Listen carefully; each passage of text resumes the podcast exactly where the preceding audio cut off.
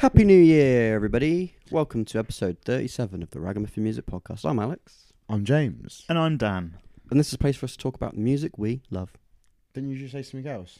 Yeah, I did it in the wrong order then. I said the episode Well, that's number first at the Absolutely start. threw me up. Yeah, sorry. Uh, on this episode, we'll be reviewing the new albums from Neck Deep and Casey, as well as singles from Bring Me the Horizon, Enter Shikari, and more. And we'll be making some predictions of what might be coming up and what might happen later this year. We did not recommend an album at, in December, did we? No. No. No, I didn't. For the very reason of this, we're going to look back at all the recommendations that we did last year, talk about some of our favourites, and try and pick our ultimate favourite. Who wants to start by throwing out a little suggestion of an album they liked? I think this would be starting off strong with my, my number one, my favourite one. Obviously, Oh. not recommended by me. Straight into the favourite. Okay. Um, I really, really enjoyed discovering End last year. I thought you were going to say this. Uh, and when you recommended uh, from the Unforgiving Arms of God, uh, like right before a new album came out, I peak timing for me. I, I replayed it so much, uh, thoroughly enjoyed it. Wonderfully heavy, sludgy, and just thoroughly enjoyable.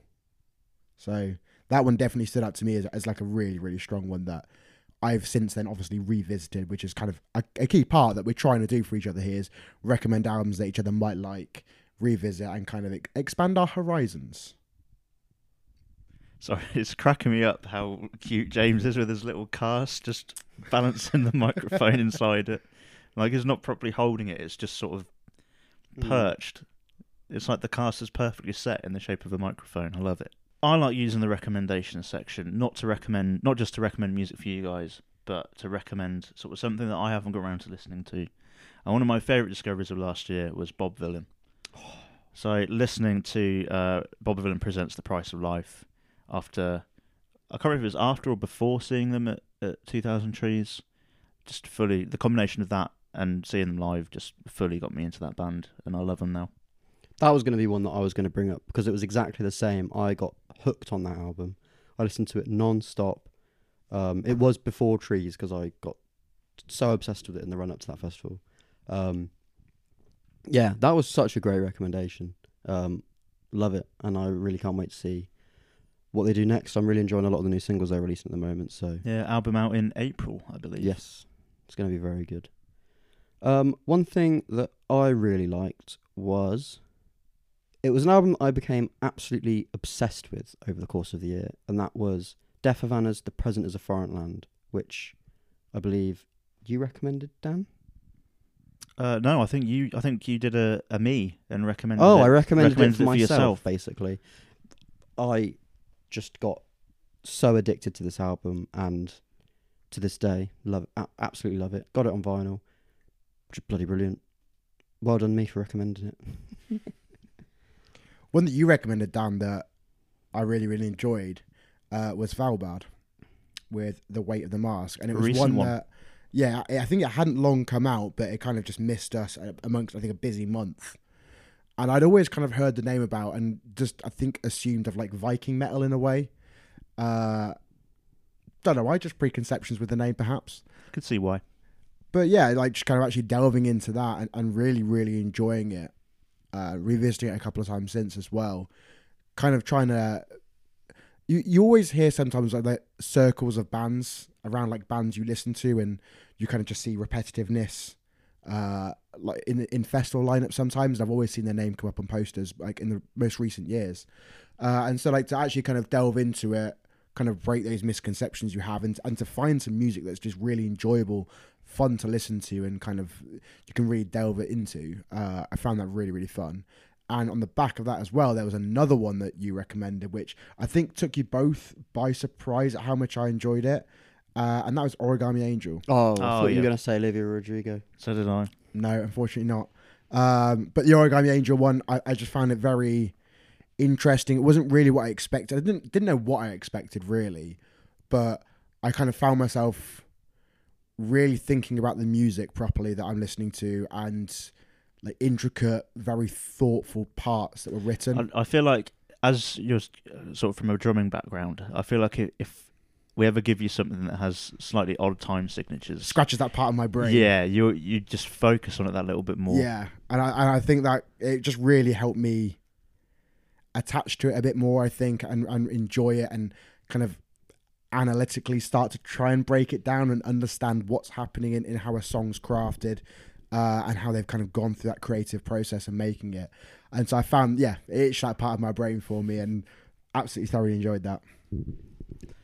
I wanted to give a shout out to uh, a guest appearance we had. We had Josh on for an episode, as I believe James couldn't make it for that one. It's in Japan. It was in Japan. Yeah, that was Having it. a wonderful time in Japan. and he made a great recommendation. He loves a bit of Swancore, so he recommended uh, New Age Filth by Hail the Sun to kind of give us a bit of a gateway into that genre. And I think it was a really nice sort of new perspective and a new thing to listen to. Yeah, absolutely. Brilliant album. I want to talk about a month where you boys both absolutely popped off. And that is when James recommended Lost in the Waves by Landmvrks and Dan recommended Prince Daddy and the Hyenas self titled. I, I think you're you're not giving yourself enough justice and I there as well Trophy because Eyes, Chemical Trophy Miracle. Eyes Chemical Miracle, Flawless album. Chan great chance to read that might be one. the single Potentially our best, strongest month. single best month of recommendations. I think so. Oh, well done us. Well, that's a good way to end this segment, isn't it? Basically, what what you've learned from listening to this is that we have great taste in music. We're bloody brilliant. we yeah. recommend some fantastic albums, and you should listen to them as well. Yeah. But we interrupted Alex though. He was about to tell us why he thought we gave good recommendations. Yeah, Alex, validate Oh, validate us, please. I've got nothing profound to say. They're both just fucking sick. Uh, different genres, but they both are some of the best albums currently within those genres. They're fucking sick. Love them. wonderful. Look at us. Look at us. That was a nice moment of reflection. We did a good job. But now we've got to charge onwards to the future. The music. future. Ooh.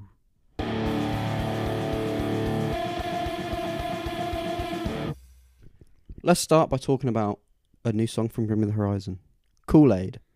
First of all, they've got rid of the stupid spelling, uh, like the, the I stupid. thought you were going to say they've got rid of the the stupid of the electronic stupid guy. synth guy who was clearly making them type all their songs out silly. No, Kool Aid, the first song in the Jordan Fishless era. What do you call it? Bring the Horizon with no fish. No fishes. No, no, I, go- I fucked up. I was gonna do something about the a fish with no eyes is a fish, but I, I fucked it. Uh, arguably, We wish him all the best. all the best. Congratulations. Um, you're gonna do great. you're gonna do big things, kid. You're doing great, sweetie. Dream big. Um, if you shoot for the moon, even if you miss, you'll land among the stars, Jordan Fish. You'll land beyond the horizon. Yep, brilliant. Oh yeah, he's gone beyond the horizon now. Mm, It's like he's ascended. it's interesting, isn't it? It's, Anyway. it's like he's a spirit now Oh, in, in a on. box. In a box. brilliant. Let's talk about Kool Aid. yeah, all right. I'd say this is uh, this is top five Bring the Horizon song. I mean, one of my main statements was to say uh, this is the best song of next gen so far. Agreed. Dan's Yeah, hesitating. yeah, I Oh, think I yeah. agree as well. Yeah. Yeah. I just think it's the strongest with it because it kind of feels slightly like a continuation of survival horror of some of the, tone of that release. It's like a it bit. carries It's on a bit like, Dear. Diary vibes. Yeah, a it's a little bit like Dear Diary Two. Yeah. almost, um, but with a few more elements thrown in. yeah, like it's, it's been expanded. It's a part two, like you say, with it, and just really interesting sections that I didn't expect. Like as soon as kind of come into the second verse with those screams, like straight out the gate with it almost. Um, really didn't expect it. Um, the kind of false ending the song has as well, Mm. in a way, with that little bit like almost like you're in the studio with Oli when he's recording, which is like a weird situation. Kind of it Forgot puts you in a different space, um, which I think that's very interesting. I think it's got a great catchy chorus. Uh, and Massive I found chorus, yeah. myself just like singing the lyrics and like having melodies in my head constantly, like since it's come out. And I think one of the like I say better songs that we've heard from Bring Me in quite a while. I think next gen is shaping up to surpass survival horror, and that is a very tall order because I think survival horror is flawless. I don't think there's a bad song on that whole thing. And There are th- lesser I- songs, I think. Yeah, I think it's got peaks and troughs, but the troughs are still. Yeah, the troughs are still Mm, go on. strong. Tell me the troughs. Uh, don't really like one by one. Crazy. Conti- continue. Um, Itch for the Cure I could do without, but it's just yeah, interlude. just an interlude. Actually, I love an interlude, so I don't know what I'm talking about. Um, I- I don't know- Obey's I- the we- Obey's the weakest song on that. I don't love Kingslayer as much as a lot of people do. No, I like it. Wow, Um, that is wild. the one with the one with the long name with Amy Lee. I'm not really a fan of that. I can't, can't believe Great what I'm hearing tonight. It's a great closer. No, not a fan of that one. No. You two can't even agree on the troughs, and I don't think there's any troughs. So, It's got some wonderful peaks. so let us know in the comments the worst song on survival horror for a laugh. Go on. Uh, anyway, it's kind of bring anyway. it back round to next gen though. I Yeah. feel like I've been reflecting a little bit recently, like seeing clips of them on the tour, and we didn't go. should have gone. And I, I, I really strongly think that this is because we hadn't had next gen yet. I think if we'd have had it last year at the release dates it was supposed to be, I think it could have been in contention as an album of the year last year, based on some of the singles we've had. Contention. It would yeah, at least it'd be in the contention. discussion. Wouldn't say it would be mine because some fantastic Yeah. albums last year that I don't know if it would surpass how I kind of feel towards those albums, but I think we would definitely be jumping on the tour more. Yeah, for 'Cause sure. I think after Survival Horror, when quite a few of us went to Birmingham to go and watch them, it kind of came off the back of that and the success and how much we enjoyed it. And so I think if we'd have had that with Next Gen, we would have been there already, and we'll be talking about the most recent Bring Me show we've been to. I think the fact that it was in January didn't help as well.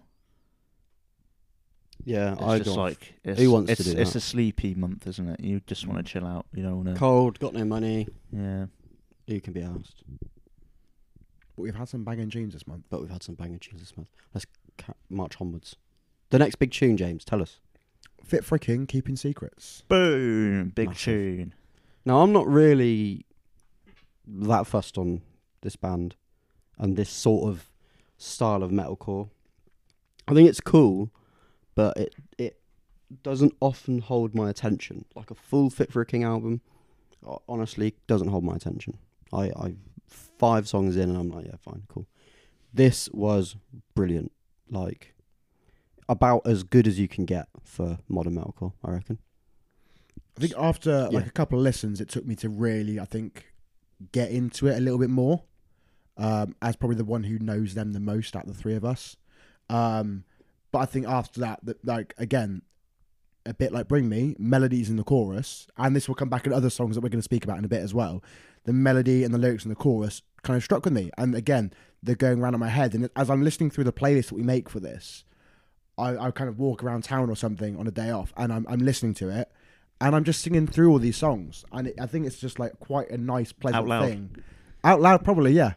Um, and it was just like a nice, pleasant thing to have like so many big kind of songs in a metalcore genre, which is my favorite genre, to be able to really, really enjoy, delve into back to back, and and and thoroughly enjoy it.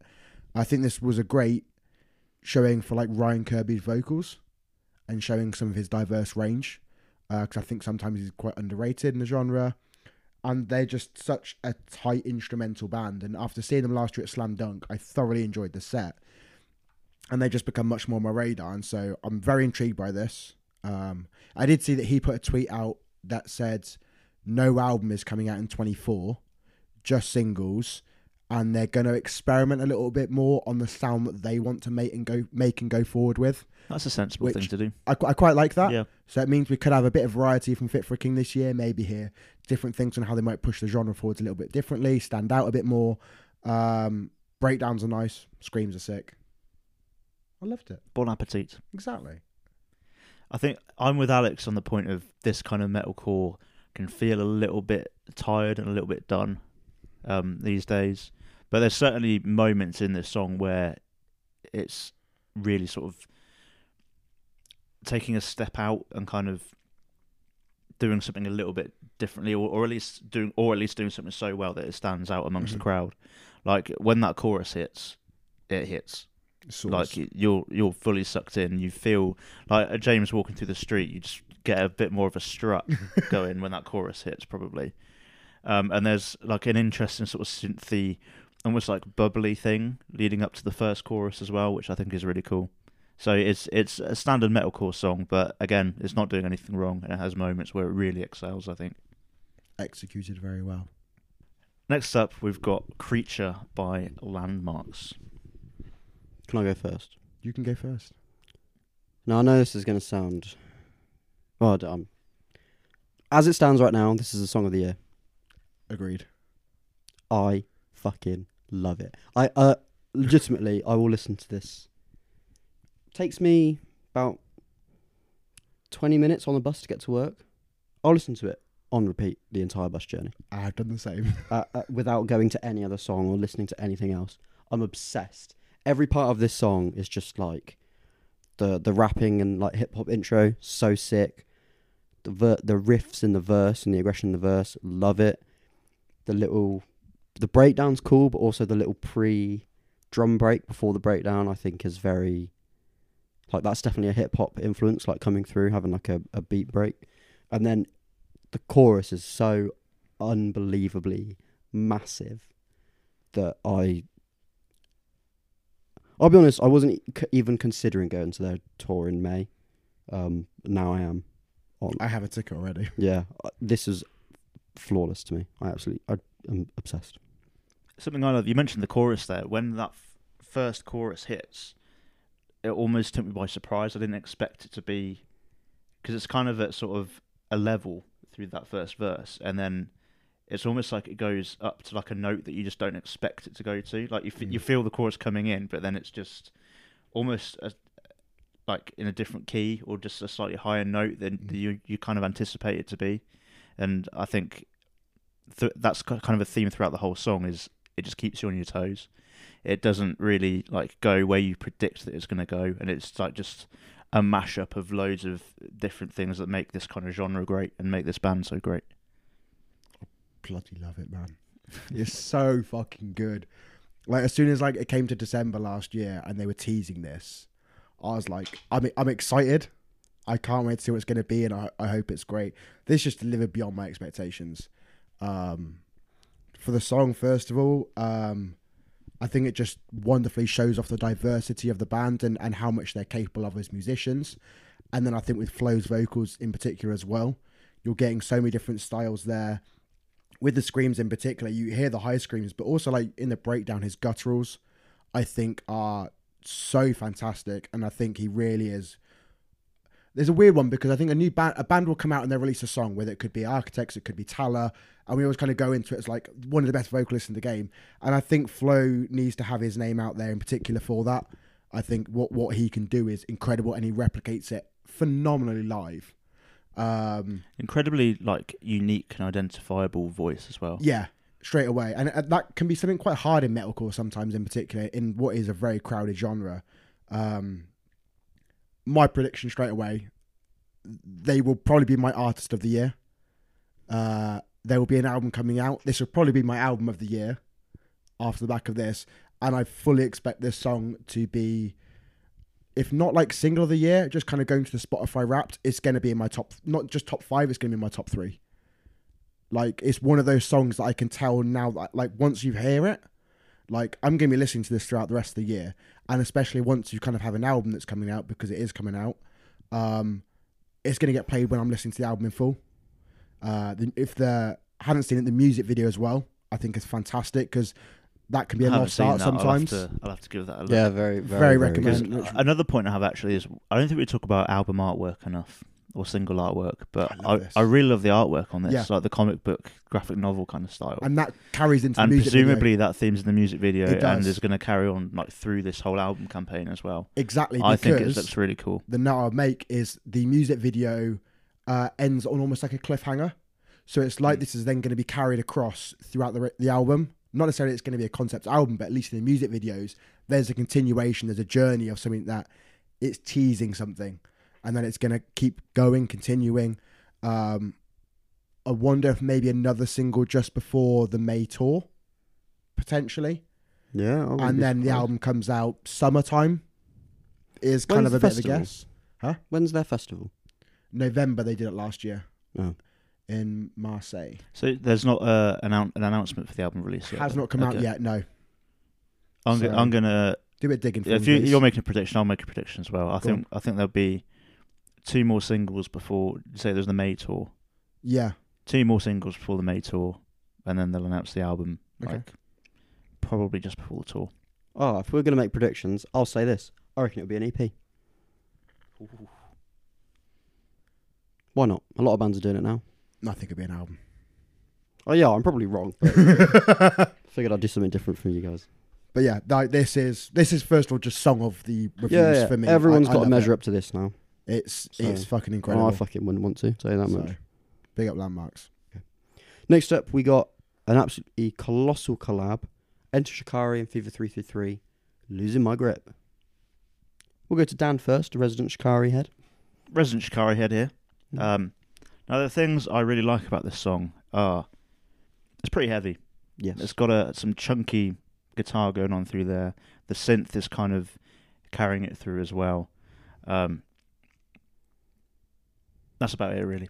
The things I don't like about this song, very repetitive lyrics. Um, oh, another thing I like about this song, um, love a screamy row. Love it, love it when he sort of goes a bit more like ape shit on a song, which I think with Shikari doing singles, they seem to go through this pattern of album and then a few singles and then an album. When they're in their singles phase, that seems to be when they kind of let loose a little bit and go a little bit crazy, doing songs like Slip Slipshod, for example, Hoodwinker. Um, that's where they seem to, for some reason, go a bit heavier. So I, I guess that's why this one's got a bit of a little bit of a chunky guitar kind of theme to it, um, and some screamy row.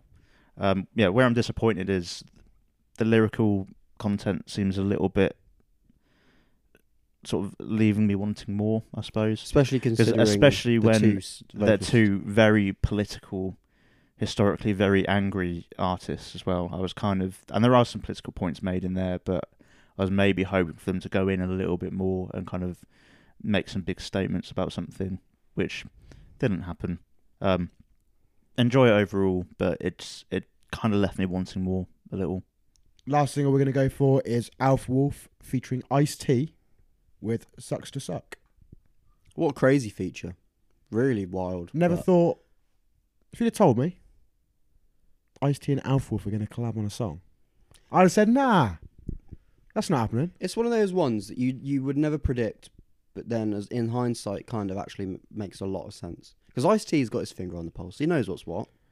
Here's a Pon and Burning Body collab on was pretty cool. Yeah. Turn true. down for what? That was pretty fun. Um, Ice T. Ice T. Ice T knows what's up. So I, I really rate this collab. I think this is a fun song. Alpha Wolf, maybe. Um, they're up there with Landmvrks as far as innovative, fun, new metalcore. I was going to say And I, this. I say new metalcore with an NU there. Because this has got a lot of new metal vibes to it. I think I think their style of uh, it's gonna sound like I'm throwing shade and I'm not, but this and Landmvrks compared to like Fit for a King is this is the vibe of metalcore that I prefer. It's being able to branch out from what could be stale, Yeah, sure. and it's how you can kind of be within that metalcore sound and the, and the tropes you'd get from it, Mm. but to be diverse enough to stand out amongst a large crowd of bands. well, I think it's something we've said before. You've either got to be the best at what you do, or you've got to be innovating. And there are a lot Mhm. of metalcore bands that are just coasting along and Mm-hmm. doing whatever. It's bands like this and Landmvrks that make it worthwhile. To be honest, for me, like this song's really fun. It's really heavy. Um, the Ice T feature's super fun. The video is really cool as well. Again, another good video. Another yeah. good video. People are making an effort with their videos again. We So- like this. That's because uh, uh, people saw that our video of the year nominations were absolutely shit.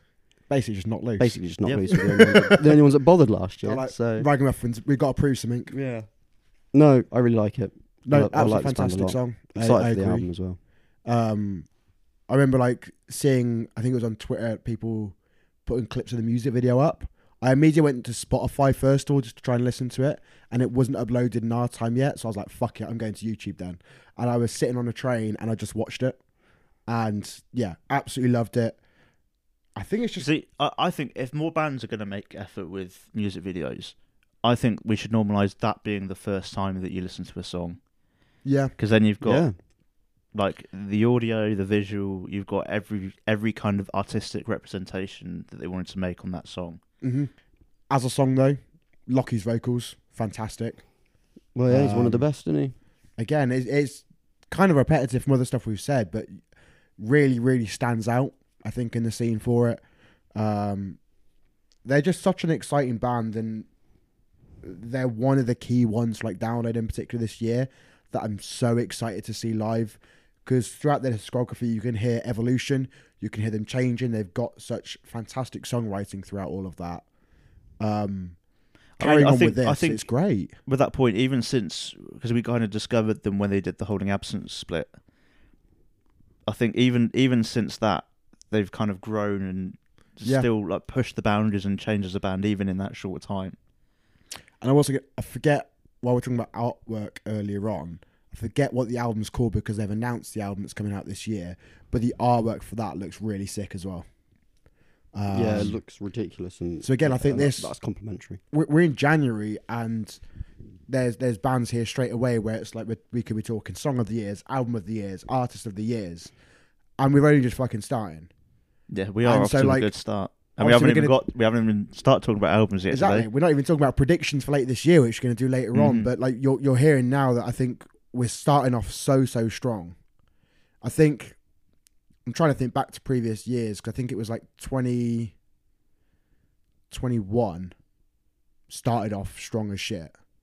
And I think last year it was a felt a bit of a slow starter. It didn't. Last get until last year we had the Sleep Token singles. Yeah. I think we had uh, yeah most of them out by this point. I but think that was it. There wasn't other bands that I can recall where I was like excited by multiple different things happening. yeah. Whereas you look within this, there's like four bands where I'm just like, yeah, excited by that, excited by that, excited by that. hmm And it's to have those multiple things to look forward to. I don't think we've had that in some time. And just to start off the year so strong with this, I love it. And we're going to talk about the albums now as well that we've had. Um, January 24 is going to go down as probably one of the better months of music that we could potentially have. I think we've pretty much covered everything we need to on the Alpha Wolf song, but I've got one last addition to make. The bit that I like the most on this song, or the bit that sort of maybe kind of rewind and sort of want to listen again, was there's two moments in this song where the instrumentation, the, the instruments kind of stop just for a, a second, and then there's almost like I think it's some kind of um, slide that sounds like it's like almost revving up or powering up to bring the riff back in. It's like a little like ray gun or something, or like booting up the Death Star. It's like just a sound that Yeah. just brings everything back in again. It does it once, kind of near the start of the song, and then again uh, uh, shortly after the Ice T feature as well. And I just love that. That's the kind of innovation that we're talking about. That And the the bands like that bands like this are general. bringing, and it's it's awesome. It just sounds like it's extremely well produced. Everything's so well thought out. They have a, I find they have a very distinct guitar tone as well. That's not one like you can get some bands where it just sounds repetitive when you hear multiple songs like that, but I think it just sounds so different and good, and it's so distinctly them Yeah. that it it's always enjoyable to listen to and kind of like takes the riffs in a different way. Before we get into albums, um, have either of you checked out the new Bad Omen song? I've not no. Have you seen the deal with it? It's Bad Omens, but it doesn't feature Noah, and so people are kicking up a fuss about that. Yeah, which I think is really interesting, and it's probably a discussion we can have at some point, or in the Ragamuffin Club about people's relationships, like of the fan relationship with the band. I touched on it a Because I bit. think it's just a huge sense of entitlement that people have decided they hate this song because Noah isn't singing on it. Whereas my opinion is that it seems like it's introducing what's potentially going to be a really interesting concept album. Because lyrically, it's like Pop is singing about taking control and like making them disappear.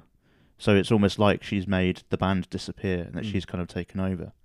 So there's theories now that maybe it's going to be quite a conceptual album or EP coming I up think in it's the near meant to be almost like a addition as well to Death of a Peace of Mind. Could well be. I yeah, I've seen kind of online it's sort related. of it's somewhere between like a remix and addition. It's like a, like new a, songs, like a a, bonus mirrored in a version of the album. It's yeah, it's sort. I don't know.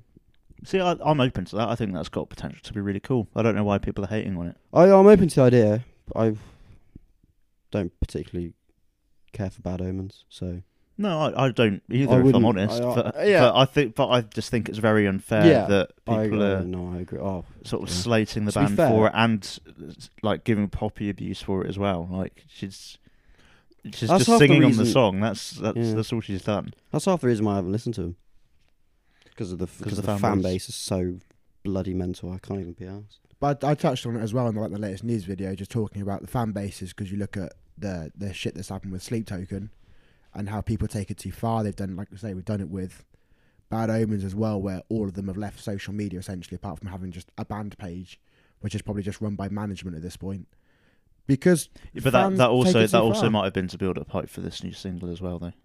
To be fair, I've there was an interview That that makes was sense no, but there was an interview that was in terms of them clearing their page, yes. Um, but in terms of like the interviews that I've seen, Oh, like, yeah, Noah, pe- where people he's have like they're sharing baby pictures of him, and people just take it too far, and he was like, "I'm I'd stepping fucking, you'd just quit, wouldn't you? And so yeah, all of them have I'd go- removed it. I'd just be like, do you know what? You can't behave, so you get nothing. So yeah, maybe that's a discussion we'll have either Yeah. on a future Mm. podcast or in the Ragamuffin Club Facebook group. Ooh, a reason to join. Nice one, Dan. Thanks. Just thought I'd sink that in there. Let's talk about one of two albums this month. The first one is Casey, How to Disappear. or in one of our reviews recently, I said about uh, one of the Casey songs in particular being like a warm blanket, and I feel like this whole album is like that. Um, I sent Dan a message even recently where I was just like, I can't stop listening to this. I've had it on repeat. Um, I think it's beautiful throughout, and I think beautiful is one of the best words to describe the the album. Um, lyrically, it, it makes you think. It's very poignant at times, and musically, it just seems to support that. And it just seems they have spent so much attention in the songwriting, how it's crafted. Every little detail is very thought out. I think, like we mentioned with "Bite Through My Tongue," they're very select in the scream sections, and it feels sometimes like a holding back. But then just something's burst out. There's a release of it, and I think you kind of see that in sparks throughout this album, um, amongst some fantastic hooks, uh, fantastic melodies. I can just think you look at song names and like something like Sanctimonious, I hear the word being sung. Like straight away I Yeah. think of it and I can hear it. And and to kind of just look at an album, look at a set of songs and hear them in my head straight away, not playing them, is something you don't always get straight like from a new album immediately. Um it's a very special album and again I think this is going to be talked about an album of the year potential already because I think it's so strong. If you're gonna come back and you're gonna do a comeback album, this is the perfect way of doing it. They fucking nailed it essentially. Um, from someone one who I came along to a Casey gig last year because you two listened to them, and there was a ticket, and I was like, yeah, cool, I'll come down. And since then, you look at twelve months later, and I'm sold. I love it. I think obviously it makes a very interest makes for a very interesting comeback album as well, considering I guess like the headspace that the band must have been in writing it, because obviously the first album's very much about heartbreak. The second album's very much sort of about sort of a personal battle with um, depression and, and other mental health and other health issues, which always makes it interesting with it with it being a few years since those last two albums coming into this one, as to what kind of themes they could possibly address on this. And I think Unique Lights is a brilliant opener, um, particularly lyrically, in the sense of, um, I'm going to get the lyric wrong now, but something along the lines of, "I need you to know that I'm happier now than I've, than I've ever been," which is almost like putting to bed the themes of the previous two albums straight away and being like, "This is new. This is going to be something different." Um, and I think throughout the album, it kind of addresses themes of essentially moving on and like getting over and sort of appreciating that's the thing that happened. We're going forward now, and it's almost a statement for the band as well as just the personal themes on it. Because it really feels like I think this is their best album for starters. Um, it really feels like they're back and that they have intention, that they have big plans. I think the point James made as well of where they're utilizing because this is compared to the last two albums, there's not so much screaming and there's not so much heavy stuff on this album, but they use it in the moments where it's needed and where it's necessary. Each song kind of sort of flows sort of between sort of ups and downs and heavy parts and softer parts um, and just beautifully layered guitar parts as well. I think everything just pulls together brilliantly throughout the whole album. And although each song could potentially be a single because I don't think there's a weak song on here. Also, it's an album's an album album if Yeah. that makes sense. It's not written like here's some good songs. Here's like however many songs. It's these songs are put together to form almost a narrative and Mhm. like a sort of journey. It flows incredibly well. Yep. Favorite songs? Oh God, um, I was happy when you died is an absolute banger. Yep. Um, and again, it, it's it's kind of it's about loss, but like the positive side of loss that it's kind of brought people Yeah. together. Um, which I think again throughout this whole album, there's themes where it's like here's a negative and I've turned it into a positive. Um, I think space between is a banger as well. Uh, those that I'm survived by again, a great song about just sort of loving your friends and appreciating them. Which, when you look at the Casey of years ago, you can't imagine them really writing a song like that. It was always just misery as well, Mm. Which is another lyrical sort of callback on this album as well, where it's again I'm I'm gonna get the lyric wrong, but um, when it's my turn to leave, will I be remembered for misery or something along those lines? It's like they're wanting to not just be a miserable person and like sort of see the good in things. I'm completely waffling, but in short, I love this album, and I think it's going to be really hard to beat it as my album of the year. I think like Bite This, uh, Through My- even this early on. yeah, Bite Through My Tongue I think still stands out Mm. incredibly well. And I love the title track to end it. Yeah. I think I think it's a really nice ending. a beautiful ender. The way that there's like like a calmness at the beginning, and then it just has that build as like a really strong finish. Um, yeah, lovely album, and it's almost it's a callback as well because it's that lyrics on an earlier song as well. I can't Mhm. remember which one. Like, I, can't remember. It, it like ties f- it all I together. feel like it might be. Was it on 4KT? might be. But yeah, it's mentioned on a song about halfway through the album, and then kind of adjusted slightly for the end. And I, I always like it when albums do that. Mm. It's almost like a bit of a callback. Banger. I love it a lot. And then the second album we have this month is the self-titled album by Neck Deep. I haven't got many thoughts about this album, to be honest. All Distortions was a letdown. They put the pressure on by give, making this self-titled, and I think it lives up to that pressure. It's a fun, solid album. Doesn't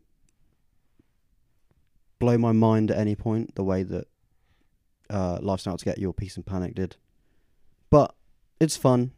It's got a couple of songs on there that will be added to the live set. And for a band that are on their what fifth album, fifth album, Yeah. Yes. Yep. six if you count Rain in July and History as one. A band No, this, a the band, two EPs. w- yeah, with a band this far into their career, to all you can ask for is a few new bangers live. I think so. Overall, happy. I feel like it's a nice return. I agree. I think uh, it's like all distortions for us at least was like a blip. I find, and I feel like this is quite a nice continuation from like what could have been after Peace and the Panic. It's a very neck deep album. It's quintessential neck deep, and I think that's quite. I've seen it on like people say it on Twitter. It's, it's like not a dig in a way, but like it's very them. If that makes sense. Yeah, it's like they've gone and tried something. Fair enough, but then they've gone. Ah, you know what? This is what we do best. Let's just stick to that. because they did have an album written, recorded, and everything with a producer in America. I'd heard, and they didn't like it, and they scrapped the whole album. And so this is then the rewrites afterwards when they came Yeah. back home over here and wrote the album. Um, I think like the singles like stand out and being scattered throughout the album works very nicely. It kind of has those moments when you can kind of, kind of pop into regularity of what you've heard, like on the first couple of listens. And I feel like there's a lot more energy behind this. It's like much more upbeat. Yeah. Um, stuff like I know you're going to talk about "Sort Yourself Out," Dan. Mhm. Like instantly. I hear That- it That's the one that I picked out after the first listen. And was It like, gives me, like I love this song. over and over vibes again. Like the energy, the up temponess. Um, it feels much more like a throwback and almost like honoring the roots of where they started in a better Root- way. The roots that you can't kick They up. can't kick them up. Um, yeah, really, really enjoy it. Again, it, it could crop up in album of the year potential because I think it's really, really strong and like a nice ten song album. It was like half an hour or so. It didn't go more than it needed to. Yeah, I, I really, really enjoyed it, and it was a, a nice return to form um, after being worried about this album. Yeah, really, really come out of it much more positive and, and happy with what Nick Deeper put out here. I feel like sonically it kind of fits somewhere in the gap between Life's Not Out to Get You and The Peace and the Panic. I think it's got some of the maybe slightly more poppier sort of production side of things that The Mhm. Peace and the Panic has. Um, but it's got the rawer kind of pop punk sound that you've got from Life's now to Get You. My, as we mentioned, my favourite song from it is Sort Yourself Out because it just bangs. As soon as that, that drum beat came in, that just fast, sort of, right, we're fucking here now, let's go. I was like, okay, I'm listening. Um, and then I was along for the ride for the whole thing. I think, like Alex said, there's there's kind of times where some of the songs are a little bit samey, but I think that's to be expected from a, a pop punk album. Um, and I've I've mentioned before how I'm not that keen on kind of Ben's more recent vocals, where I, I'd much prefer "Life's Not Out to Get You" and kind of "Rain in July" era, where it had that bit more grit to his voice. But stuff like the bridge on "Go Outside," where he's just right up there in, in like really really hot, singing really highly. I get it. I get it. I really like it. I did find some of the lyrics cringy in "They May Not Mean to, but They Do." That was a little bit like Yeah, that to listen to it, and I was like, that's mm, probably one of the weaker songs. yeah, that's the one I look at and be like, that's an album track. Yeah. So like I found that a little bit. But that most of most of the others, most of the others, if we're talking about putting songs in a live set, I'm happy. I'd with. be happy with most of the others. very happy with, and and I'm now much more positive. I was get like looking forward to it anyway as a gig at Ali Pali in March, but I'm now much more positive and much more looking forward to it now off the back of this. Um, instead of being like, yeah, cool, I'm going to see Neck Deep again. They were great at download last year, woo. But now I'm like, I'm really, really excited, and with like, exactly, with with like Knuckle Puck and Drain on there as well. I think that's going to be a, a, a fun night. I would love it if they are a Trees headliner, as I want that as to happen so people bad. are rumouring and There was- suspecting as well. someone asked him, I think at a signing recently, about festivals this year, and he said they're gonna be at festivals this year in the UK. At a festival or at festivals? I think he was very uh, open about festivals, like I just don't, okay. I can't remember how the wording was if it was plural. They asked him about trees. I think it's from like a trees forum I saw it, and the, uh, he replied being like, "We'd love to play trees one day." And seemingly people Well, have they've been played going, it, they've played it before. or like I think like headliner status. They were talking about that kind of thing, and so people were presuming like maybe it's not this year, Yeah, but then But then he could be bluffing. Who, who knows? he's a cheeky man. But I, I, they would by far be the main draw of trees for me this year if they go. Because at the minute it's it's all right. It's a few bands for me in particular, but it's not the best it's been for me. So this would Yeah. really like push it over the edge for my for my musical tastes. In short, Neck Deep's, I guess, comeback album in a way. Two comeback albums, really, in a way. Then Yeah, brilliant. we're all coming back. We're back in twenty four. That's brilliant. Over to James with next month's, or I guess this coming month's, new releases. What have we got to look forward to, James? I'd say we're looking forward to one album in particular. Sorry, it's like you're it's like you're reporting the weather. like, what, what, what's it like out there, James? And then there was a delay. This is I'm not gonna lie, this is a fairly weak month right now. Uh, I think there's one album that we're all gonna collectively agree on. Four weeks in a month, by the way, James. What did I say? What did I say?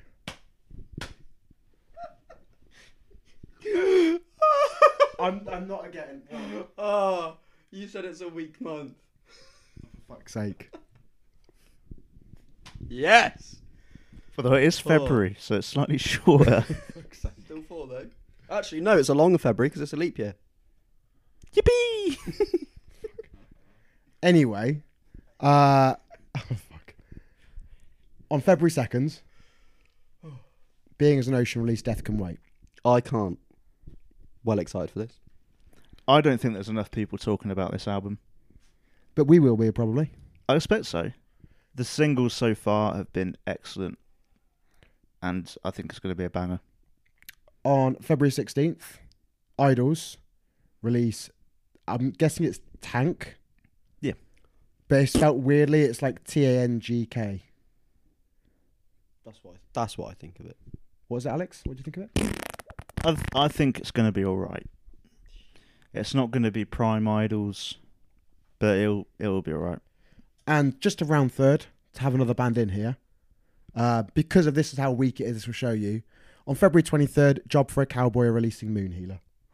Fucking Christ. That tells you, me finding that in there, Scraping Sorry, there's the got barrel. to be more than that. we're scraping the barrels. Scraping the barrels. There, there is Break not a the lot barrel happening. open, see what's inside. March, March is nice. March. What's in March? March, we're getting sleeps. Oh yeah, fuck you now. March, we've got 741. Can I guess then we're all just looking forward to Oh, being as an ocean? Oh yeah, yeah, yeah.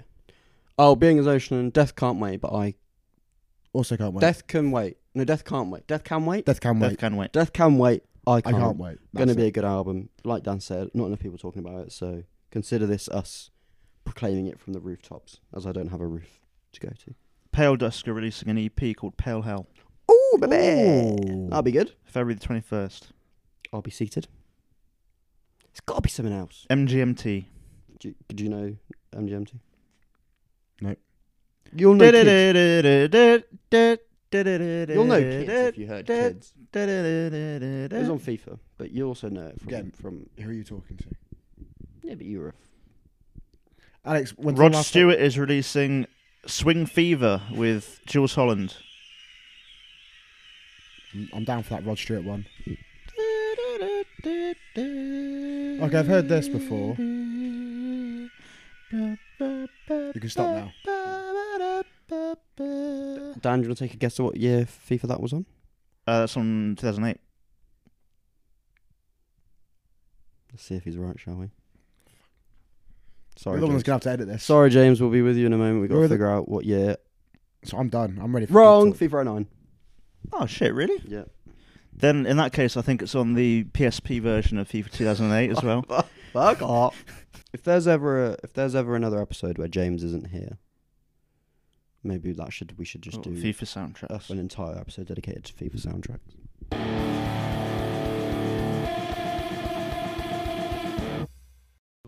Anyway, we've been to any gigs. Anyway, we just waffled Oh, for about ten minutes. It's yeah. all got all, all been cut out. So, gig talk, James. Tell us how you broke your hand. I went to a Russian deathcore show. Thank you, James. Um, Um, yeah, how was it? They were really, really good live. Um, kind of like the vlog. The vlog's there, so go watch the vlog. You kind of see all of it. You even see some of the hospital visit. Um, That's my favourite bit. I think I did wonderful work there. My Um, favourite bit was when you were leaving the hospital and you thanked them for their hospitality. It's fantastic, isn't think it? it's a brilliant line.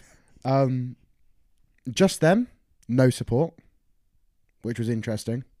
Um, as we talked about on it with me and Callum, it was like I like the idea of support bands because you you find new artists, and it's also like a warm up because you can start to kind of get hyped, get energy. You have time to kind of have a drink, listen to music, just be in the atmosphere. Whereas this is like obviously there's music being played in the PA, but that's it. There's nothing else kind of happening. Um, was it still like a normal time for doors as well? Like seven? Doors was seven. They didn't start until nine. So I found that out the Mhm. night before, like just looking on Twitter, and so I was like, "Well, fuck see- it, we're not going that early." So me and Callum were in Spoons in Camden until maybe quarter past eight ish, latest, maybe eight, and then we just headed over to Camden. Um, yeah, I think. Yeah, before you move on, I think there's there's room for criticism there, in Yeah. that it's a missed opportunity to kind of help a smaller band out Yeah, because that's it's a tough industry these days. So it's you need bands like that to kind of give someone else a foot up Mhm. and just sort of agreed. yeah, there's an opportunity there to expose a new band to an audience of people that might not have heard of them before. Or alternatively, give the audience a arguably better experience by just fucking being on at eight o'clock. I think. Yeah, because also, I've been to, I mean, we've all been to gigs before where, um, We will. we've all been to gigs before. We're all friends here. Um, where there might have been like one support act build, but then when you actually arrive, oh, there's a, a, a bonus support act on beforehand that weren't on the the poster or whatever. So I would have gone to that gig assuming that there was a support band anyway. No, so I would have was- I would have been there in time to see them and then be like, oh, I'm stood around. Like a I mellow. was waiting looking through all like social at posts, like uh, tour posters, everything. Um, look back over history uh, and just like, have they had many people before? I mean, it seems like it's not something they've done necessarily. Um, but looking at the dates they've put on this upcoming American tour they're doing, they're getting a few people in. So I don't know if that's just culture of like how they've kind of been with it, where it's just like it's just them. I, I don't really know. I don't get, but um, all of that aside, they were fantastic. Um, really, really good. His vocals are as good live as you kind of want them and expect them to be, which is just Does he cool. does he wear the mask much at all? So he wore it maybe first couple of songs and then he took it off. Because Um, presumably he's because obviously with the mask he's going to be holding the microphone a bit further away from his face. So so I like, guess it's hard then for him to absolutely belt it. Like yeah, I, he needs he to. has a naturally loud voice as it that's anyway. true. Yeah, I know he does that thing where he drops the Yeah. mic and just goes and that was it. fucking cool. Like honestly, that that was sick. Um, there were mic issues at the start, which kind of was a bit like Bone Break was a little like uh, that's a bit of a pain because I love it. Uh, Bone I- Break- I Bone Break really was a bit of a pain, was w- With me having a broken hand, um, Alex came up with that in the group chat. Wonderful, thank you. Um, I was literally in the shower and it came to me. And shower was like, thoughts. New series coming soon. Shower thoughts with Alex. You don't, you don't want to hear the shower thought. Uh, but yeah, like so there, there were mic issues, and then they kind of got past that eventually. The rest of the band had the masks on the entire time. They stayed with that on. Um, just a great stage presence by all of them. I think in general, um, it was a, an interesting crowd. There were some idiots in the pit. For the most part, it was very fine though. Like no issues. Uh, really diverse actually, which is quite an interesting one. Um, a lot of different ages, uh, which was really kind of quite cool to see for something kind of so heavy. Uh, like with deathcore, I think that that was quite intriguing because you don't always expect that. It's usually a younger demographic you're going to expect there, and so it was quite nice seeing that and seeing older people in the pits as well. Was like that's kind of like wholesome in a deathcore show, maybe. Um, but yeah, they were they were really cool live. Um, songs were fantastic. Very excited for download. New albums coming this year, they've said. Um, yeah, and Alex, you could tell like he was making the effort to talk in English as much as he could, and you could kind of like from like old stuff where he's kind of talked bits and pieces, you can hear the progression from that. Um, and that was quite nice. It, there was like wholesome moments of him just kind of talking to the crowd because there, there has been stuff about them about possibly like inclusivity and things like this. There's there's been points made about them before, but he was very kind of. It felt very genuine the way he was talking, being open and being like, "That's not what we're about," uh, which was a nice thing, obviously, to be able to hear as well from a band like that.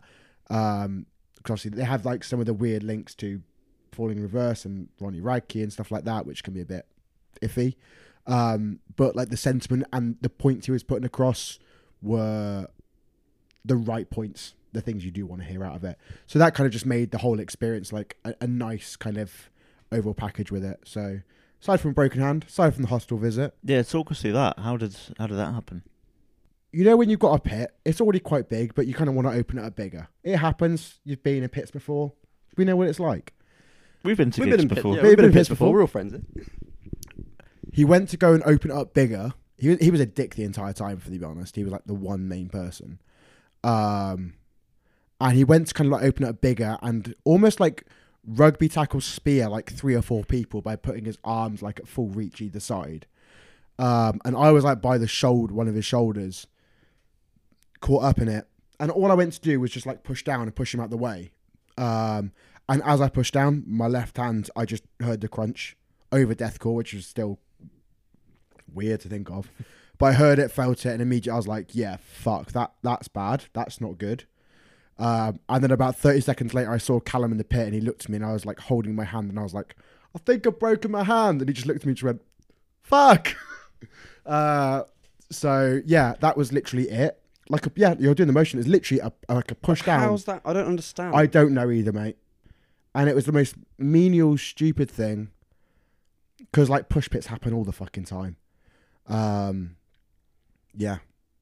Uh, shout out to the Kentish Town staff and the See, first we, aid love responder. Like it's a wonderful venue, but like I went to the bars, they gave me ice, and they were like, "Oh, we don't think it's broken, but we'll get the first aider for you." And I was like, mm, "I'm pretty sure it is." Uh, and I kind of talked it through with her, and she went and got ice packs and everything. She could give me ibuprofen and bits and pieces like that. So immediately, beyond that, that's like literally the limit of the capabilities of what they're able to do. They can't do Yeah. that the hospital would do. They can't do X-rays. So they literally went to everything they could do with it, which was amazing. Very grateful for that. Uh, so thank you for the hospitality there at Kentish Town Forum.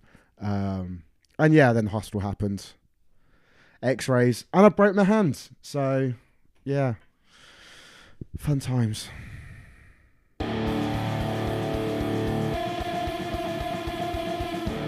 Shall we make some predictions for the year ahead? yes, I'm glad you said yes because we're gonna do it anyway. that's what we're doing. This can be this can be anything. I think we, in previous years, we've tried to predict which bands are going to have a great year, but I think this leaves it a bit more open ended. We can be predicting like we can still do the same. We can still predict bands that will have a good year, and I'm sure we will. But we could talk about what might happen at a festival in the summer. We can talk about bands that might make a comeback. We can talk about potential drama. Anything that, that we think might happen this year. Hmm. Alex is scratching his brain in thought now about the Have Heart reunion. oh fucking hell! if Have Heart get announced for Outbreak, I don't even actually want to put the put it out into the universe in case it doesn't happen. Which band is it that kind of rose from the ashes of Have Heart? Fiddlehead Oh, was it part of Fiddlehead? Okay. singer, uh, yeah, I singer, knew it was someone I couldn't remember. and I think maybe another one, and then the The guitarist, guitarist from Basement. Yeah. Great band.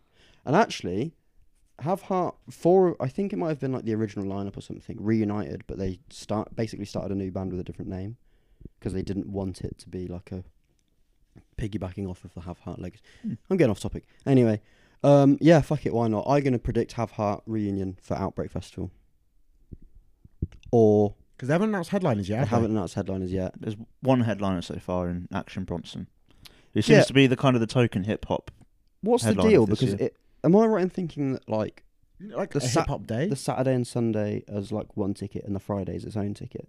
Because I that's don't what know. they've got like JPEG Mafia as well on that day, Yeah, Fridays like a hip hop day. at least at least now with the Action Bronson Mm, announcement seems to be billed as a bit of a sort of hip hop main stage crossover. thing. yeah. Yeah. But I think um, Have Heart. If they don't get Have Heart, I think it might just be Turnstile back. To be honest, I still think it was Mm. based on that initial video. It looked like the drummer of Turnstile. it was clips there. from. I, it was I, yeah, clips I from don't, a I don't different think, I don't think that video is anything to go by. Really, I think that's just clips from some previous years sets that look a bit cool. Mm. But I don't know. I think. I think it would make sense for Turnstile. Go on, uh, someone else. Prediction. Go on. I think with Sepultura finishing this year, we will get the announcement probably in the next couple of months that Eloy Casagrande is going to be the drummer for Slipknot, Yeah. Which will need to happen because I think they have their first shows in April. And like, even if they don't announce it, you look how quickly everyone guessed Jay Weinberg and V Man like when the Devil and I music video came out. People are going to guess it quickly whether they announce it or don't announce it. But I think the drummer for Slipknot will be Eloy. I don't. I don't see who else it's going to be at this point. That's like viable. No, I think that's a solid prediction. Uh, my first prediction is kind of ties into a band that I think we've predicted to have a good year, like two years consecutively. But I think this year, because they're a very clever band, I think Static Dress are going to do something that goes viral. Mm-hmm. Whether it's a song or something during a live performance. Um, TikTok, we're looking at you here. not necessarily like like viral viral, but at least within the scene. Yeah, it's got something's going to catapult them from Yeah. where they are to, to much bigger. Yeah, I agree. Yeah, I think I- I really just think prediction. The whole band, Ollie especially, They're are so very very on. on the pulse and very switched on when it when it comes to sort of marketing and aesthetic. And they've just toured with Bring Me the Horizon, who are kind of the most one of the most viral bands in the UK at the moment, if not the world at the moment. Well, th- uh, in the scene at yeah, least. Yeah. Um, so yeah, I think I don't know what they'll do, but I think they'll do something that will catapult them into the spotlight for a lot of people, I think that's and they'll solid. deserve it. I reckon we're going to get albums this year from Knocked Loose, Yes. Loathe. Yes. I think we're going to get a Graphic Nature's follow up. Yeah. Already, I think so. And end of the year. I kind of thing think for I it, though. think probably yeah, probably towards the end of the year. But I think considering the f- sheer bloody work ethic that they had last year and the the amount of shows they were playing, that I think the the best thing for them to do is to just keep their foot on the gas and keep the momentum, Mhm. and that would be having a good tour this side of festival season, support tour. Um, doing a really good festival run again, which I'm sure they will. And then I would like what I would like to see from them is like a Europe run with someone as support, and then album at the end of the year. I think that's kind of it, I don't know. It's complete wish fulfillment. But that's how I would like to see Graphic Nature's year go you, as a you in fan. graphic nature management. no, but if any of that happens, then I will be getting a cut or something, or send me a free T-shirt. That'd be nice. Um, I but no, I think those three bands are going to be releasing albums this year. I think Loathe have been It's overdue, man. yeah. I don't. I, Because didn't they? They've they definitely been cancelled making- shows in end of twenty two. Because I remember Yeah. they announced, they announced them. They announced it at shows at Outbreak when they were there at twenty two, when we were there. Um, like, I remember like Newcastle in particular. I don't know why I yeah, remember because one was Bournemouth, and I think I was thinking of going. and those shows got cancelled because they were going in the studio and finish, and then we haven't heard anything. To be fair to them, they've definitely been making use of their US visas yeah, uh, Very, before very they true. expire, but they've got to. I think you can only I mean it's worked. you can only rest on I let it in for so long, and I think uh, like for me as a fan, I'm starting to get a bit like, fucking come on then, let's here's something new. Um, and I think Knocked Loose, um, I think uh, you think about the growth they've had from a different shade of blue, which was a really great album, but it was like an album of songs. They then did Tearing the Fabric of Life, which was a really wonderful, small, cohesive thing. Then the Upon Loss double single, which was just incredible. And I think it sets them up really nicely for an album of the year contender because it's going to feel like a full, cohesive body of work, what they do. If they do release an album, which I think they will. I've seen clips on Twitter of Isaac Hale like putting riffs out there and stuff like that. So he's obviously in like He's a writing riff. mode. He's also- cooking. but he is also in Inclination as well, Yeah. and I think he's in another hardcore band. But so it's it's hard to know what riffs are because I if I was him, the riffs that I'm posting on Twitter, I I wouldn't post Knocked Loose riffs until they were released. Personally, so I don't think any of the riffs he's posted. he's done are that Knocked Loose. before though. It has happened. What before they've then? I want to Come out. say either one of the riffs for Deep in the Willow or Everything's Quiet Now was on Twitter. No, fair. All right, well, fair enough. I think. Mm, Like There's definitely 90%. something from um, the previous EP as well that was mm. on his Twitter. watch out beforehand. for those little nuggets. Yeah. Yum yum. Uh, I think we're going to get a Vessel Mask update. Oh yeah. Uh, I thought, I thought you were going to say he's, he's unmasking them. Yeah, yeah, we haven't that. Uh, no, but I think obviously we had the new ones from two, three, and four at the end of the year at Wembley. Um, they've got this US tour coming up. I feel like it's going to be a latter end of the See, year I'm, kind of thing. I'm intrigued by like the poster for that tour. Just has like a very demonic-looking deer skull on it. Mhm.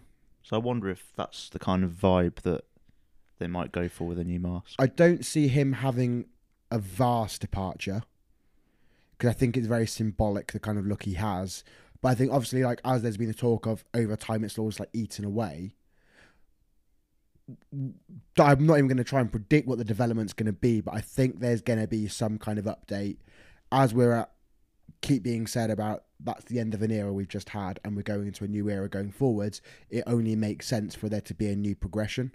Yeah. And so I, I think that is something that will happen this year towards the latter half. They'll have this US tour, um, maybe rest a bit over the summer, probably write a little bit, maybe have a few UK date, dates at the end of the year on uh, on a, uh arena run, perhaps after the success of Wembley. Um, and the demand of tickets at the moment, in particular, anyway. So I think that'll happen, but it may almost be like a reveal, like there was at the last show of the year last year. Then maybe we have that again this year. Yeah, I think they're sorry. Tom. No, you you go. I think as a whole, trying to predict their year this year is going to be quite difficult because Well, that's exactly what we're going to try and do now because yeah. I I, th- I think they'll do a UK arena tour towards the end of the year, Mhm. maybe sort of autumn time. Do you think any new music? No. I, Because I think we might get a new single or two. um, At the very least, a the, music the video. gap between Tomb and Eden wasn't that long, was it? No, but allegedly they've got they've got them in the chamber. Oh, yeah, I wouldn't be surprised. Um, I can't remember where I heard that, but there's uh, allegedly uh, a close source suggests that they've got like another album ready to go now if they wanted to. I don't think they will because I think the huge success that they've had from Eden will they might as well sort of ride on that wave for as long as they can really. Um, yeah, I reckon uh, this is my next prediction, which I've already made in our our previous podcast episode. To be fair, UK Arena tour from Sleep Token. Um, maybe sort of two nights in London at the end of it. Mm. Venue? Although, although I, Venue? I know I reckon Ali Pali because it's not quite, it's not like a massive proper venue like Wembley is. But if Mm. you do two or three nights there, that's it feels Plus like that's UK that's, twen- well. that's twenty to thirty thousand people just in London. And then you can't go too big in London. Like the Wembley show was the only UK show on that tour. Whereas if you're doing arenas across the country as well, then Diversifies a little bit. yeah, spread out. you're probably yeah probably two two nights at Ali Pali perhaps because that's twenty thousand people in it. So Mm. well, twenty thousand across two nights. Yeah. Does anyone have any like big festival predictions?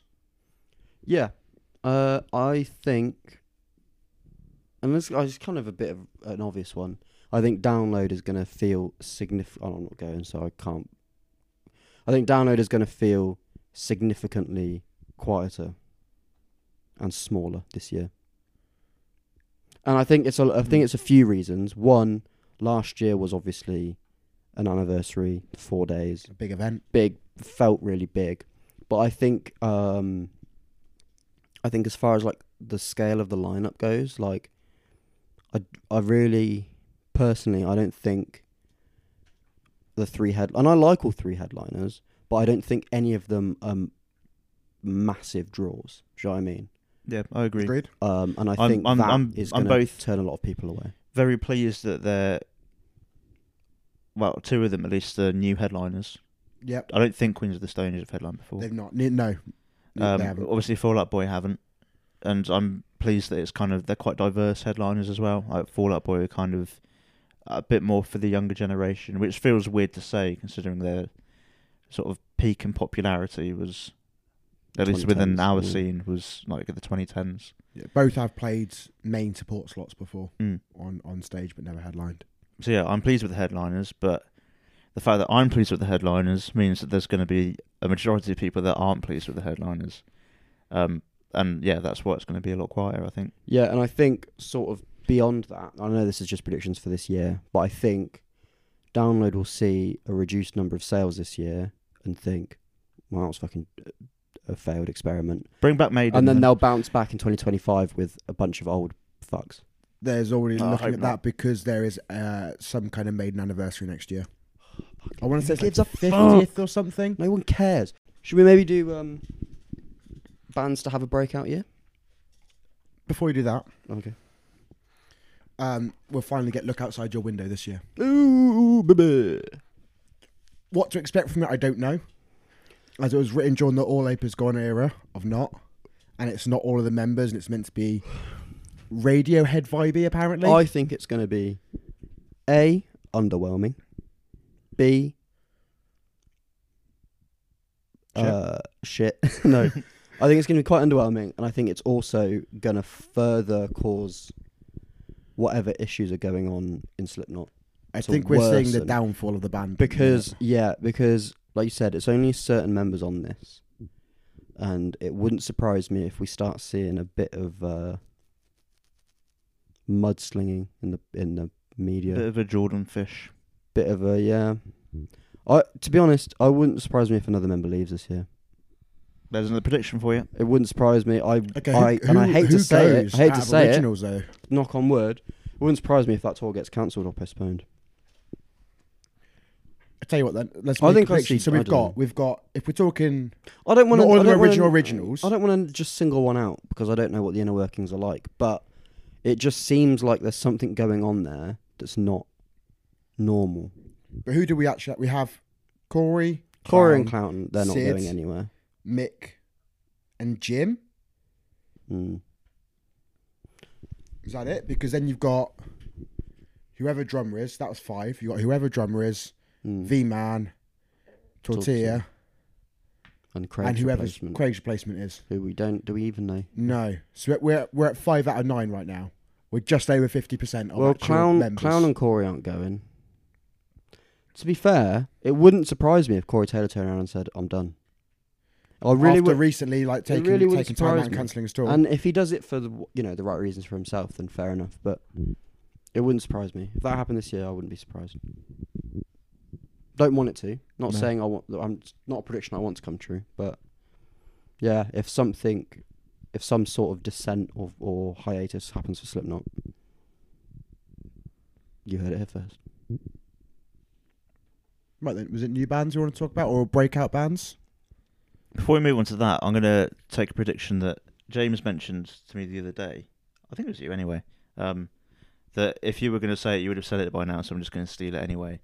Uh, Paramore will do Oh, Par- yeah. Paramore's versions, like Taylor. Yes. Mm-hmm. And also, oh, so that that ties into it because I'm just being reminded. Oh, this things ties now. into one that my that my girlfriend said as well. Go on. when they wiped their social media and did their thing, one of the last things it said was, "Paramore's future is uncertain, uh, or the future of Paramore is uncertain." And my girlfriend said, "Their next album is going to be called Uncertainty," and I thought Could be. That could very well be true. Hmm. But I think uh, a Paramore's version of uh, "All We Know Is Falling." Oh my god! Could you imagine though? Because I bloody love it. Like I'm, you know, I'm Swifty. We all we all know this, and it is actually quite fun to sort of hear little, very very subtle changes that she's made, and you sort of as a fan you can I don't know because also Lewis Watson, local legend, shout out, has um re-released his first album as a like a re-recorded version, Lewis's version, I guess, and I love it because it's it's also something that he started on YouTube like two years ago, where he was doing like a series where he was picking an old song, reimagining it in a new way, and it's just exciting as a fan to hear an artist go back and do these things now Yeah. because it's not something that's ever really been a thing. Whereas now it's sort of like, well, I wrote this song at 16. I'm 28 That's- now. That was the completely next different... point I was going to make about it because I I read something. I, I I was like a bit of an opinion piece, so I don't know how completely true it is, but Paramore were in an incredibly long term deal with Atlantic Records Twenty since, years. since Hayley was fifteen. Hmm. So she was literally a child when she signed that record deal, and now they're finally free of it. Like, she's she's a grown woman now. She's a completely different person. so it, it'd be really interesting, I think, to hear what other ideas she and the rest of the band have that differ to like sort of reimagining these songs and re reapproaching them Yeah, with the mindset they have now and everything they know now. I think that would be really fun if that is what they do. And if they don't, if they just carry on doing new music, I'll be happy as well. Yeah. But yeah, the more I think about it, the more I think a Paramore's version is is the vibe. And I'd like to see more bands do it. Okay, before we wrap up, let's talk about bands that are going to break out in 2024. Now, it doesn't necessarily have to be bands that are complete, you know, unknowns. Um, it could be bands that are already pretty big, but they're going to get bigger. So, for example, I'll start. I think Heriot are going to have an incredible year this year. See, I wanted to say Heriot as well. Oh, sorry. I kind of didn't didn't want to say it again, but like they're like like Static Dress, they're one that we've mentioned. They're they're a band that we mentioned last year as has been the ones to watch and having a breakout year, but this year with them uh builds to to release their debut album. I think they're going to be as busy as ever on, festival bills and touring and everything, and yeah, I think it's going to be another brilliant year for them. I think, given how, even though it was like a, a mini album, given how like sonically the world building on Profound Morality, how good that was, I think that sets them up really good for like a full length body of work. Like I think they're going to really make something that we sort of all interweaves in it has a really clear theme and vibe and world to inhabit for an album.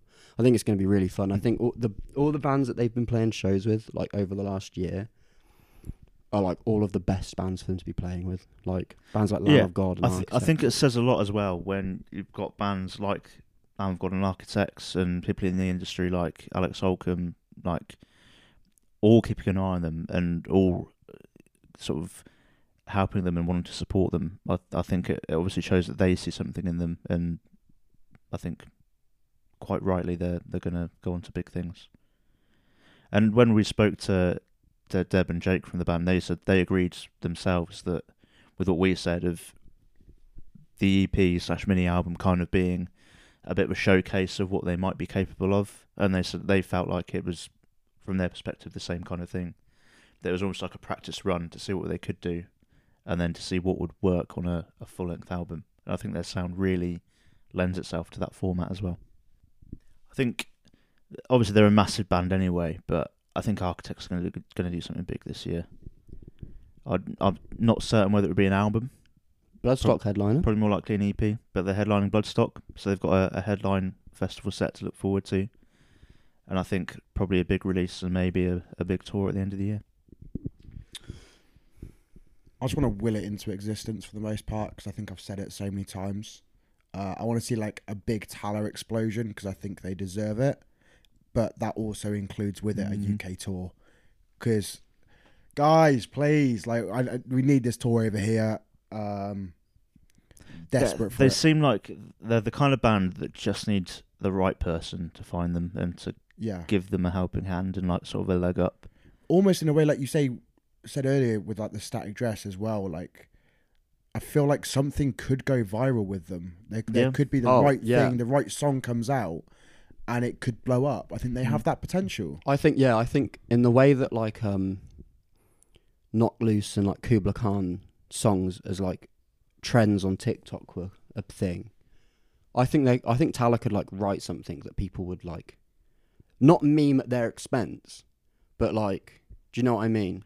Yeah, people could make Justin memes- making some kind of Just vocal making noise. some sort of vocal noise could be used as, as like a really funny like template for people to yeah, make viral videos off of. So I think that would be and it's and it's it sounds crazy to say like in the modern age that like bands will strategically be writing songs For With social that in The thing is, I don't even think they. I don't as because I think Tallah are just mental enough that they would do whatever. They Oh, yeah. I- yeah, I think don't- some. Yeah. I don't. I don't think every band intentionally. Yeah. And I don't think. I don't think every band that goes viral on TikTok has done it intentionally.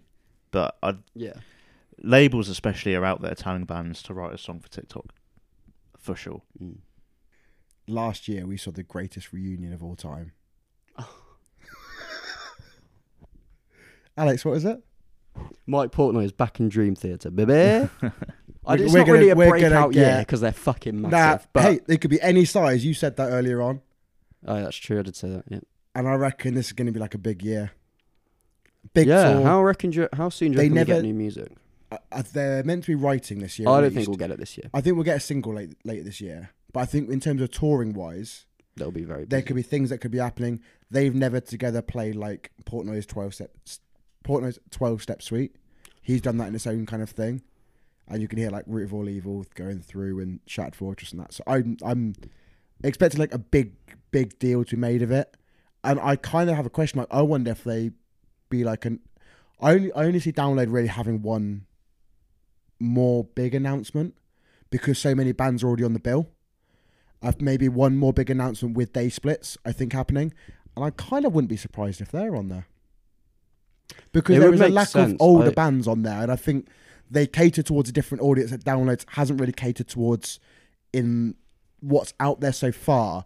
And so, in order to try and bring more diversity across the whole thing, they'd slot in Could- quite well. You could put them on Bloodstock though, couldn't you? yeah, Could be good to have a band like that on the second stage while someone like Fallout Boys on. I think exactly. Yeah, it does give a different kind of thing, and there's a lot of attention back on them now. Portnoy's Drumeo videos are doing phenomenally well. Um, I think that would just be something quite cool. And you look to band again.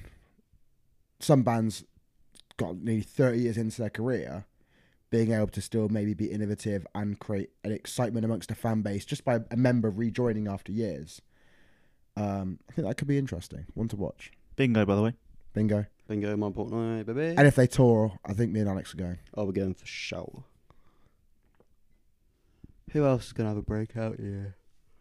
Come on, we're normally on the post. Graphic Nature, we predicted they happened. First, trying. I'm thinking of other bands. That's Yeah. the thing. I feel like we're just repeating ourselves because we, we talk about we talk about so many great bands and we're always so right about them. I think actually, Shields. Oh, Okay. I'd love that I to think happen. Bury Me was a really, really fucking sick comeback song, and I think, uh, I think in like the modern UK landscape, I don't think there's going to be a band that does it quite like they do. And they've got like a, a good blend of, They've got a lot of experience, and they've got like this weird, they've got this veteran. veteran but new. There- There's a bit of a them, vibe but- of the the time they've been apart. They've gone off and done their own projects, and then sort of come back with the knowledge they've gained from doing Yes, those. yeah. And they're like the Avengers assembling and just putting all of their different strengths into this band, and then seeing what they come up with, I suppose. And And I so saw, far, like- it's, so far, it's sounding pretty good. on the social media, like Sam was doing some riffs, Sam's making lots of noises and with his there's guitar. some lovely riffs. Mm.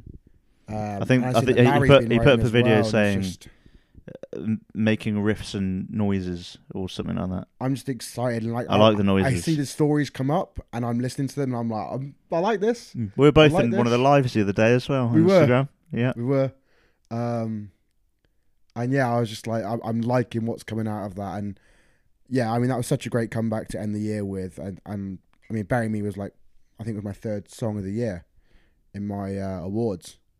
It was such a big tune, and I'm yeah, just looking forward to more this year. It says a lot that just talking about the song and saying the title there, it's putting the chorus in my head. Yeah, and again, that's the kind of thing you want to have. That it's just it's Mm. memorable.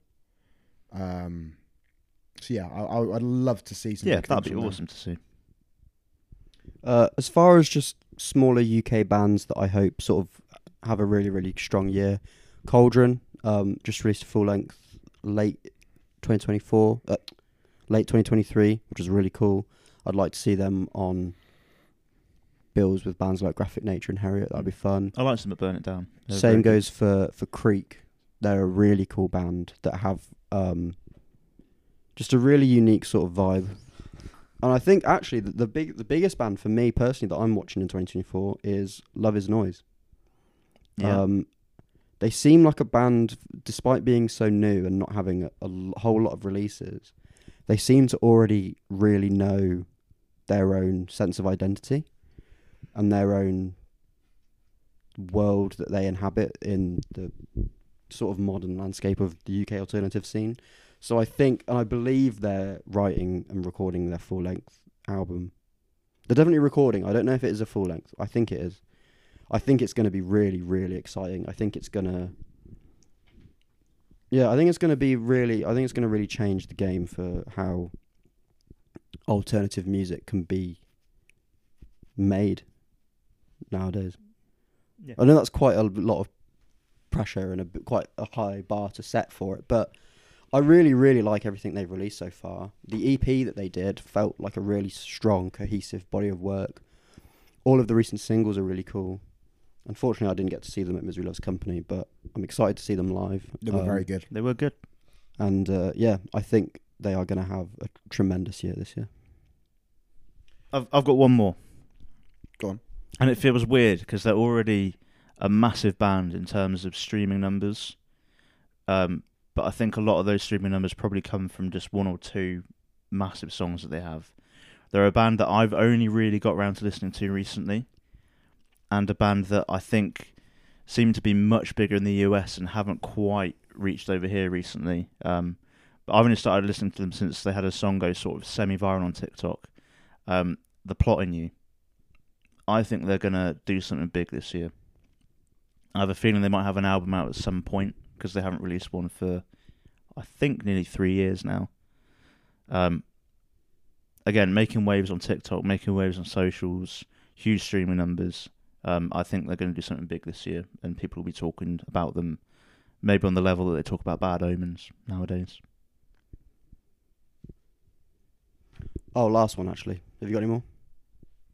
Not artist, but kind of links to what was said a minute ago. But you go. My last artist prediction for this year is I think and I hope that um, we should be getting Boston Manor's part two to Datura, and I think it might have uh, something on there that's going to blow them up. I think I don't know. I feel like they're I just so. they're so effortlessly cool, and they're they're just like on the precipice of being like a monumental. Like I- I- Henry's been playing around with electronic music a lot as well the past Yeah. couple of years. I could see them being in in the same sort of level of like a Nothing But Thieves, where they become like kind of a main, sh- and I mean that as a compliment, like a mainstream like rock band. Um, I know, I don't know. I just think there's going to be something on this new one that's going to be cool because I think they originally said that it was going to happen. It was going to be coming out a lot sooner than it has, which makes me think, like with next gen, they've actually decided to cook a little longer, and it's probably resulted in a better product. So, yeah, I think Boston Manor are going to have a good year. Oh, and Trash Boat as well. Sorry, last one. Yeah, that's a good point actually. Trash Boat. Your point. No, so just leave it there. Oh. It's tapping out. Tapping out. And that's it. Those are our predictions for 2024. But you let us know in the comments what you're predicting. Who's going to blow up this year? What controversy is going to happen? Who's going to be the first band to get cancelled? That could be a fun one I, to, I did nearly think about to let us doing know in the comments because we're not going to go there, but No. you can. Um, but before we wrap it up, an album recommendation from each of you, please.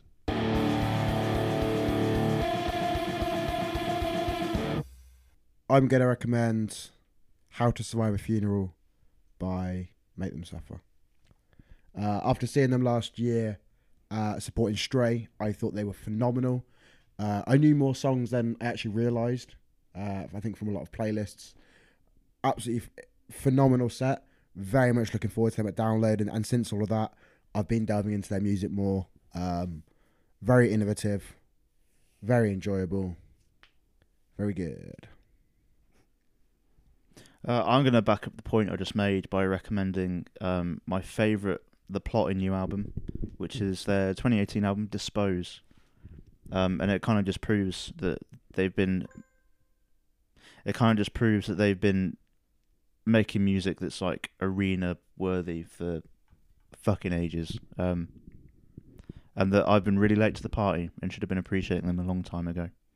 So I hope that you two appreciate them just as I do. Nice. I kind of have two. One of them's my going to be my actual recommendation. The other one's just a shout out.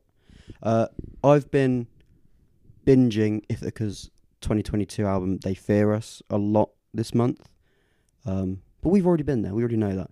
So I'm going to recommend their debut from 2019, "The Language of Injury," because Lovely.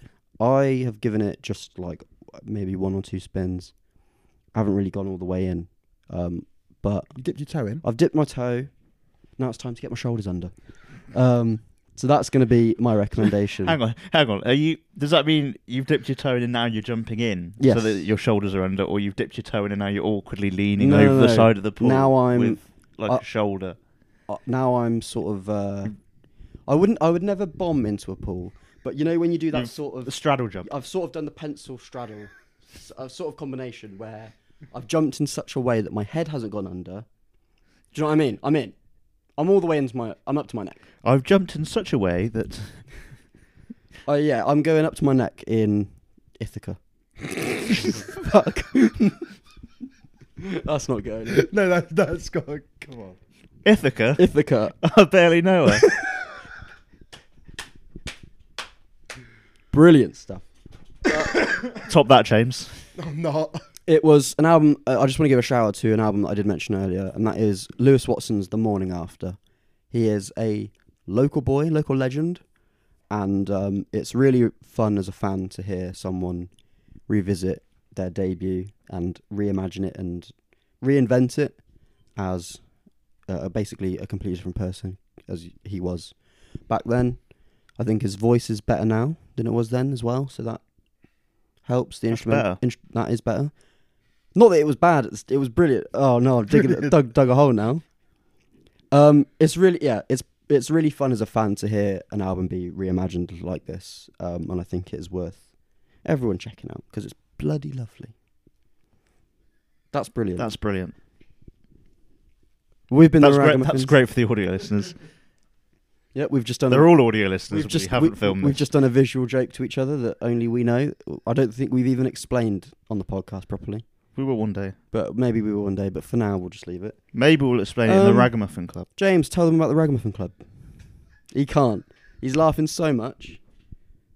They've moulded your cast in such a way that it is perfect to hold a microphone. It is, Did isn't you it? tell them you had a podcast to do? Mm. Well, look, if you like this, and I don't, don't know why you would, it's sort of fallen off the rails at the end, but you can join the Ragamuffin Club on Facebook.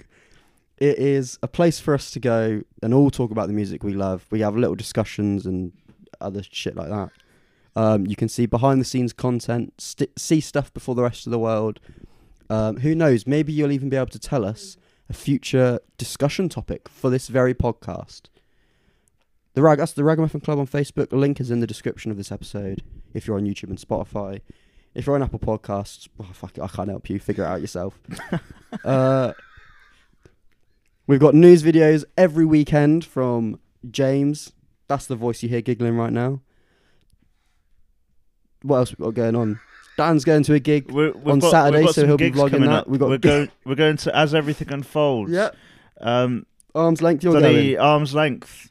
Um, Uh, is there? There's something else I think as well. Um, we're off the Dream State soon. Yep. Uh, Neck Deep in March. Yep. And then a whole bunch of festivals in the summer. Fuck yeah, And we're going to vlog it all. It's basically Download next week, is what it feels like. That's what you're saying to me, isn't it? Might as well be. It might as well be. You're there. We're, okay, well, look, listener, the wheels came off the wagon right at the end, so we're going to leave it there. I'm so sorry. It's been a good, it's been fun. We might not do it again this next month. this might be it. No, we will. oh, my head hurts. Don't want to, don't want to worry you. We will carry on. But might edit some of this down. No, I won't. We're human. Right, we're done. Bye. I kissed the mic as I said bye then. Love you. Not intentionally. Okay, love you. Bye.